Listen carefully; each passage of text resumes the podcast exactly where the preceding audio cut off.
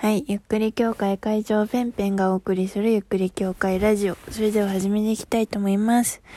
どうぞごゆっくり。えー、本日はですね、ちょっとストレッチをしながら放送しております。皆さんゴールデンウィークいかがお過ごしですか？なんだかんだでゴールデンウィークも半ばに入ってきまして、もうなんか始まる前まではもうどこも行けないし、もうなんかどうにかなっちゃうよっていうふうに思っていたけど、なんだかんだこの生活にも慣れてきて、あの、なんだかんだ、あの、毎日勉強したりとか、まあ買わなくてはいけないものを買いに行ったりだとか、うん、なんかいろいろしているうちにね、うん、贅沢に時間が過ぎていくなっていうのをね、思いながら、今日も終わっていきそうでございます。はい。そんな感じです。が、皆さん、あのー、お待ちかねの人はお待ちかねかもしれませんね。久々にね、報告しなければいけないことがあるなと思いました。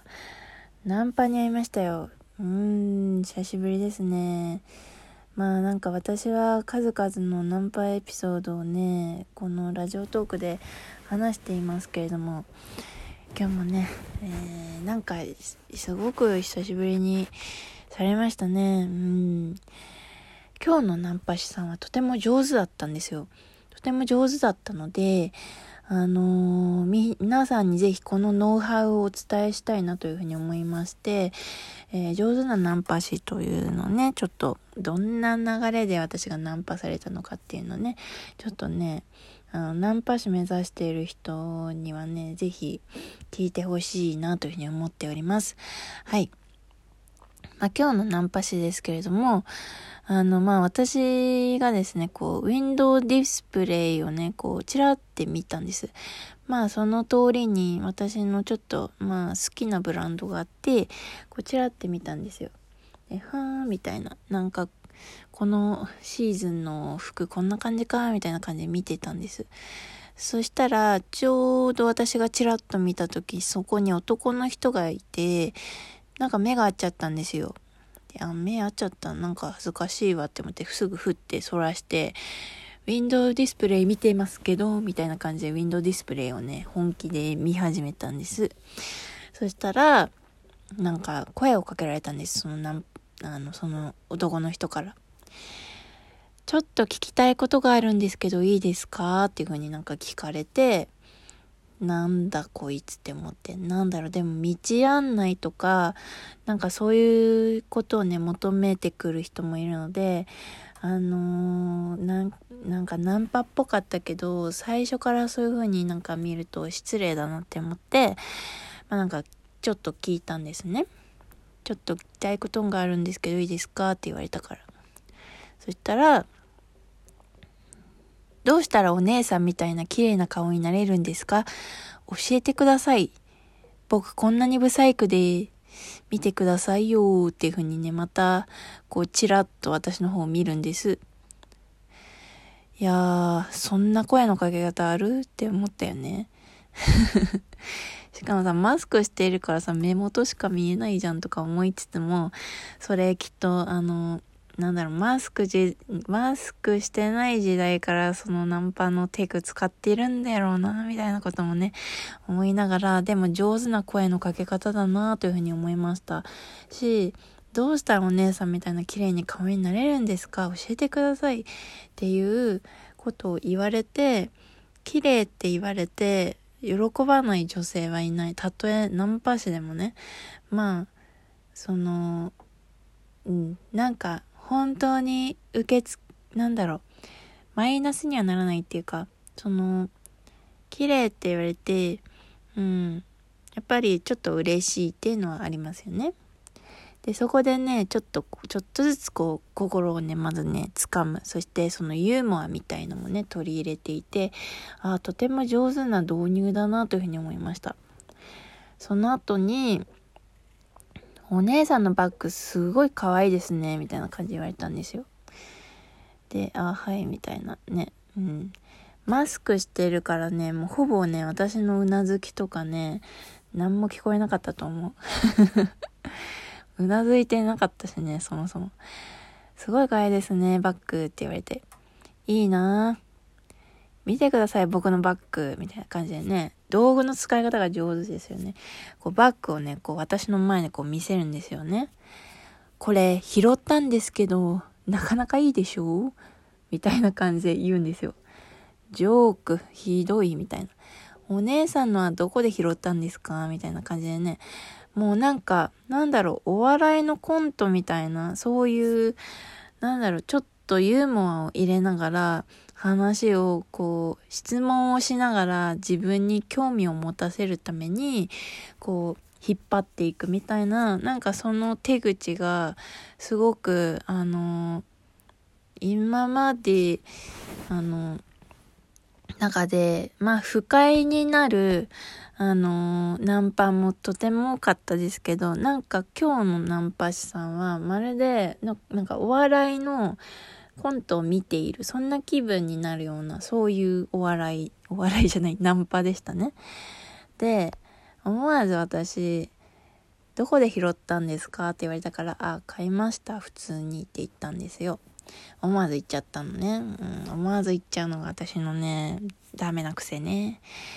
あ、ですよねみたいな感じで言われて、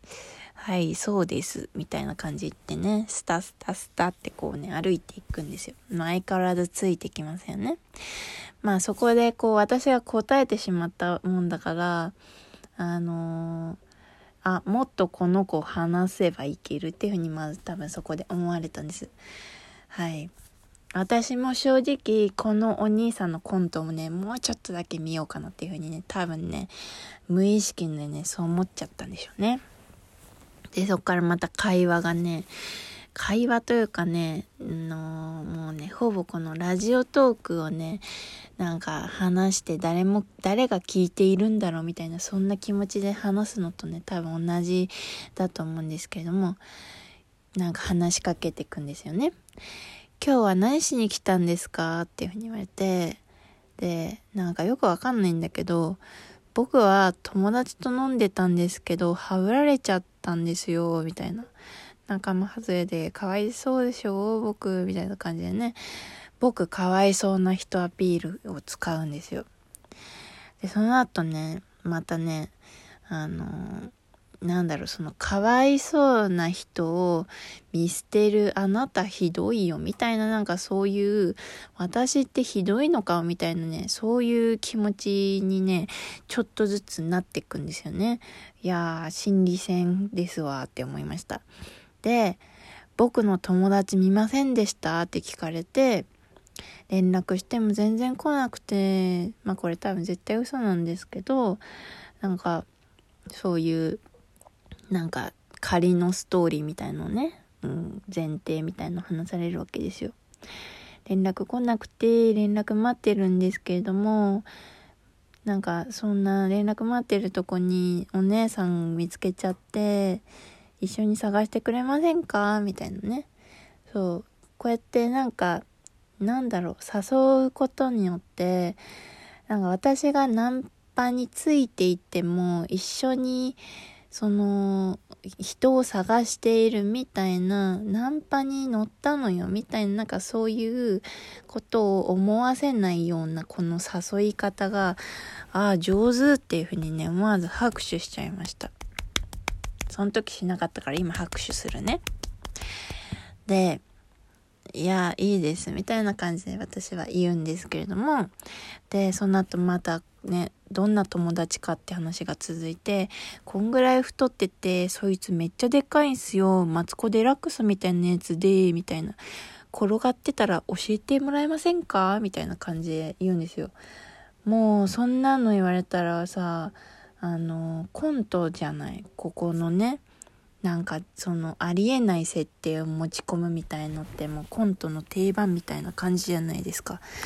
しかもマツコ・デラックスみたいな人がね、友達でね、なんか転がり落ちているっていうそういう設定？うん、どんな世界って思ったけど、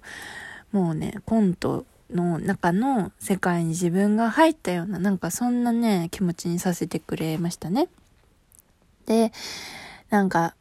まあその後もね、いろいろこう言われたんだけど、私はね、なんかね、スルーしているわけです。うん。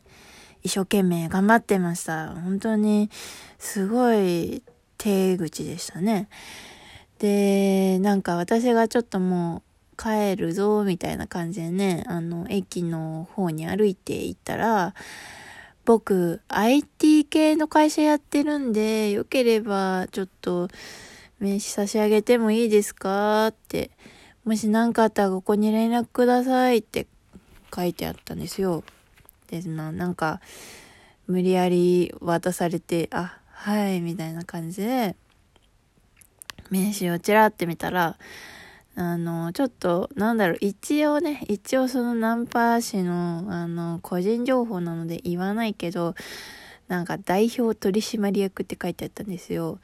で、一人で会社やってるんですよ、みたいな感じで言われて、いやー、よくできた小道具だなって思ったんですよ。もう、すごくないですか？ここまでやってる人初めて会いましたよ。だってさ、普通にさ、その IT 系の会社で代表取締役とかやってたら絶対渡さないでしょ。私の、まあ、そこら辺に歩いてるさ、よくわかんない女に名刺を渡すわけないじゃないですか。ね。そんなことしたらですよ、本物の名刺渡したら、この人にナンパされたってさ、SNS でさ、さらされちゃうような世の中ですよ。ねえ。もうなんか僕信頼してないと思うので、信頼してくださいっていう風な、えー、こと？その、なんだろう、嘘をついている人っていうのは、より、その、相手に嘘だと見破られないようにするために、すごい信頼させようとしてくるわけですよ。もう、その手口をね、使ってきたんですよ。それでさ、その後さ、